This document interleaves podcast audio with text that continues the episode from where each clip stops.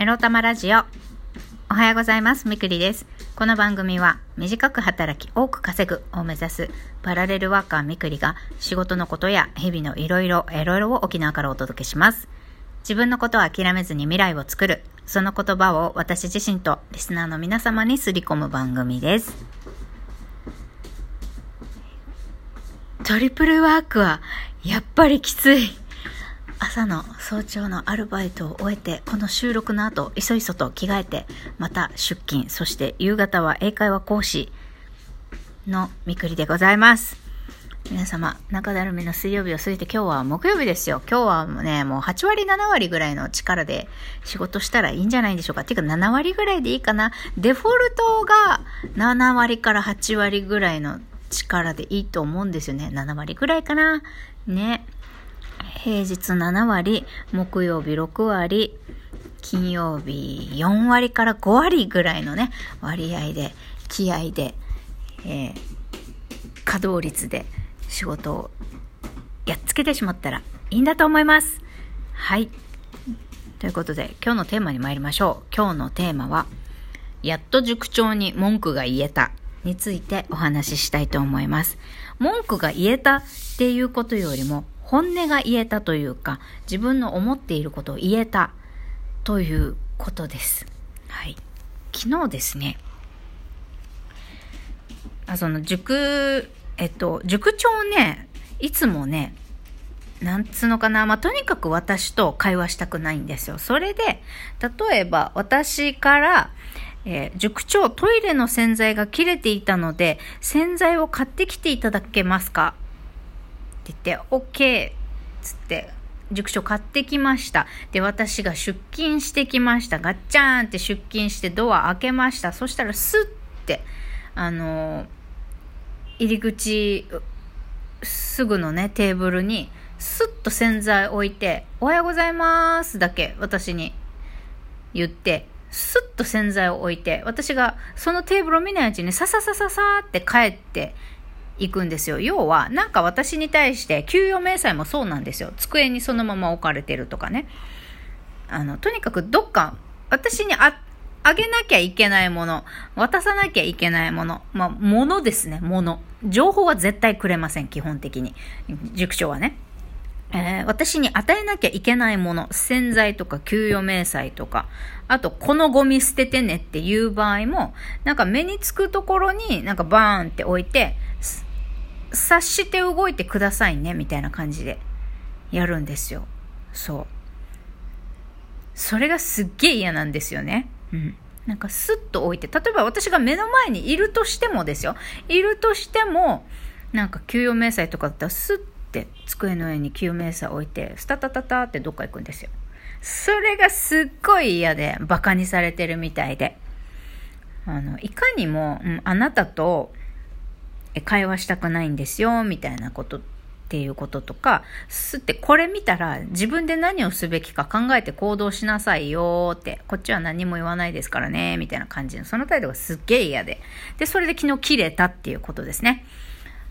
まあ、出勤してきたら、すごい雑に段ボールが置かれてて、空の段ボールね。まあ、多分、何か商品を受け取って、それいらん、その、その空の段ボール捨ててねってことなんですけど、まあ、目につくところに、まあ、置いてるのはいいけど、その置き方がめっちゃ雑で、しかも、そんなゴミ捨てるってさ、わざわざ私が出勤してくるまで、捨てるのを待って、さ、わざわざ従業員に捨てさせる？そんなんさ、自分でやりゃいいじゃんと思って、まあ言いました、塾長に。あの、ああの、1階に置いてある段ボール箱捨てるんですか？捨てないんですか？何も書いてないし何も言われないからわからないんですけどって言って、あ、すいません、あれ捨ててくださいとか言って。あの、段ボールもそうなんですけど、給与明細も洗剤も何もかんも、ただ置いて、スーって逃げてくのやめてもらえませんか？すごい気分悪くなるんですよ。って言ったんです。そしたら、あー、そうですか。えっ、ー、と、じゃあ、私捨てます。とか言って、さーって塾長。いつに、いつにも増してなんか、さーって迅速に行動してくれて、さーって段ボール箱自分の部屋に持ち帰って、まあ別の新人講師に捨てさせてましたね。はい。そんな感じで、やったーやっと言えたーっていう感じでね、ちょっとすっきりしました。で、それからというもの、それ、その一日は、私が話しかけた時は気悪く対応しなかったですね、珍しく塾長は。まあそうは言っても、こいつとなるべく話さないでおこう、情報は絶対渡さんぞ、みたいな態度は相変わらずだったんですけど、まあ一応ね、塾長も言えば言うこと聞くことがあるんだなと思って、まあ、やっと0.1ミリ言えましたよ。もうね、さすがに腹立っても、なんか蓄積されたものが爆発しちゃって。まあ本当はね、そうやって蓄積しない方がいいんですよ。だからやっぱ小出しにするって大事だなって思いました。とりあえず私はね、あの、塾長にキレられた自分にね、あの、拍手をしたいと思います。あの、これね、自分で自分、なんていうのかな、言いにくいこともね、ある程度言葉を選んで、あ、ちょっとこういうのはあまり、ちょっと気分が良くないので、こういうやり方でやってもらえませんかとか、もっとスマートな言い方ができる人からしてみれば、まあ、大したことないことなのかもしれないんですけれども、まあ、私からすると、もうかなり大きな一歩。もうこの調子でね、まあ、塾長さえいなければね、私、今の英会話講師の仕事続けたいんだけどね、仕事も、まあ、大変だけど、楽しいし、生徒さんもね、まあ、困、困る人もいるよ、もちろん。言うこと聞いてくれない大人とかね、いるけど、まあ、塾のサービスとかね、素晴らしいなって思うし、うん、なんかこう、英語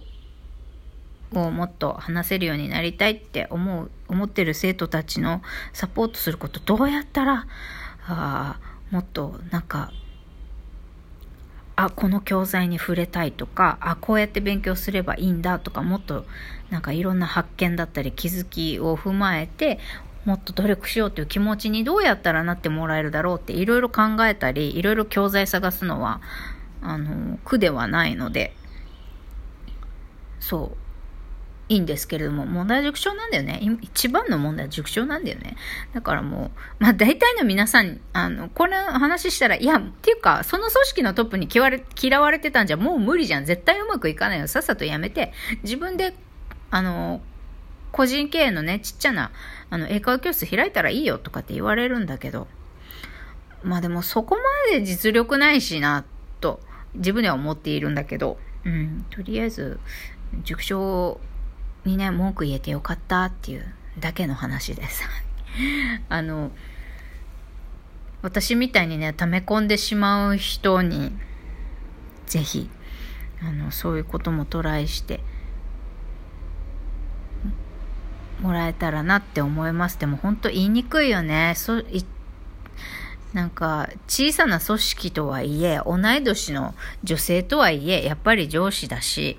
あの、相手は自分よりも、あの、全然上手で、人を攻撃するのなんて全然お茶の子さいさい、頭も回るし、弁も立つしっていう相手にね、あの、自分の不満を言う、まあ、対決するっていうのは、勇気のいることだけれど、でも、あの、タレントのユウさんが言ってたんですよね。まずは言ってみる。まずはやってみる、言ってみる、言ってみる、やってみる行動に起こしてみるっていうことが大事。それがモットーかな、みたいに言ってたんですけど、ああ、やっぱ言ってみるもんだなと思いましたよ。うん。だから、これを機にね、少しずつおかしいって言えたことはやっぱり言えるようにしていきたいなと思いました。まあ、意地悪なのは変わらないけど、ちょっとはマシになったって感じですかね。なんかもうバカみたいだなって思えてきちゃう。たかだか金のためにとか、たかだかなんでこんな性格ブスのために私が我慢して嫌な気持ちになって、睡眠導入剤まで飲まなきゃいけないんだよ、みたいな。まあ、睡眠導入導入剤を飲むようになったのは、塾長も原因ではあるけれど、それを飲もうと決めた私に責任があるんだけどね。もっと言うと。うん、だけど、悩みの種になっていることは確かだから。まあ、ちょっとだけスッキリしました。えー、それが言えた自分を褒めてあげて。まあ、この調子でというか、このスタンスでね、あの、自分は言っていいんだと。相手が理不尽だし、意地悪なんだから、それに対してね、ちょっとあんたおかしくないとかひどくないとかやめなさいっていうのは、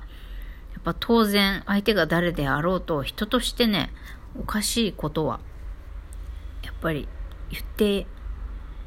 言えるもんなら言ってみて、状況が悪くなったらもう戦わずにそっから逃げるでもいいし、もっとドンパチやるでもいいし、そ、その後のチョイスはまた自分次第なんだけど、やっぱり何にも言わない、ずっとゼロのままってやってたら、まあ表向きゼロでも、自分個人としてはどんどんマイナスになっていくじゃないですか。気分も盛り下がって、やる気も下がるし、まあそれがね、原因で仕事が手につかないとか、効率悪くなるとか、そういうのも絶対あると思うんで、やっぱりいじめ嫌がらせにあっている人たちが、ね、今日これを聞いているとしたら、本当にちょっとずつからでもいいから、私みたいにね、そんなもう心療内科行くようになってしまう前に、やっぱり小出しにする、その、ストレスの原因になってる相手に、それはおかしいって、まあ、言いまかされることがあってしまう、たとしても、とりあえず言ってみるっていうことの0.1歩をぜひ、あの、踏み出してもらえたらなって思います。とっても勇気いるしね。もうね、私の場合は我慢ならんかった。ざけんじゃねえよ、てめえと思って。下に見んなってもうブチ切れてしまったんで、今までのがたまりにたまってね、言えたけど、まあ、なるべくそうやって貯めてブチ切れることのないように、もうこれからは小出しに小出しに、えー、5回に1回ぐらいはちゃんと言えるようになりたいなって思いました。そんな感じで、少しずつ本音言え、言えるようになりましょうね。バイバイ。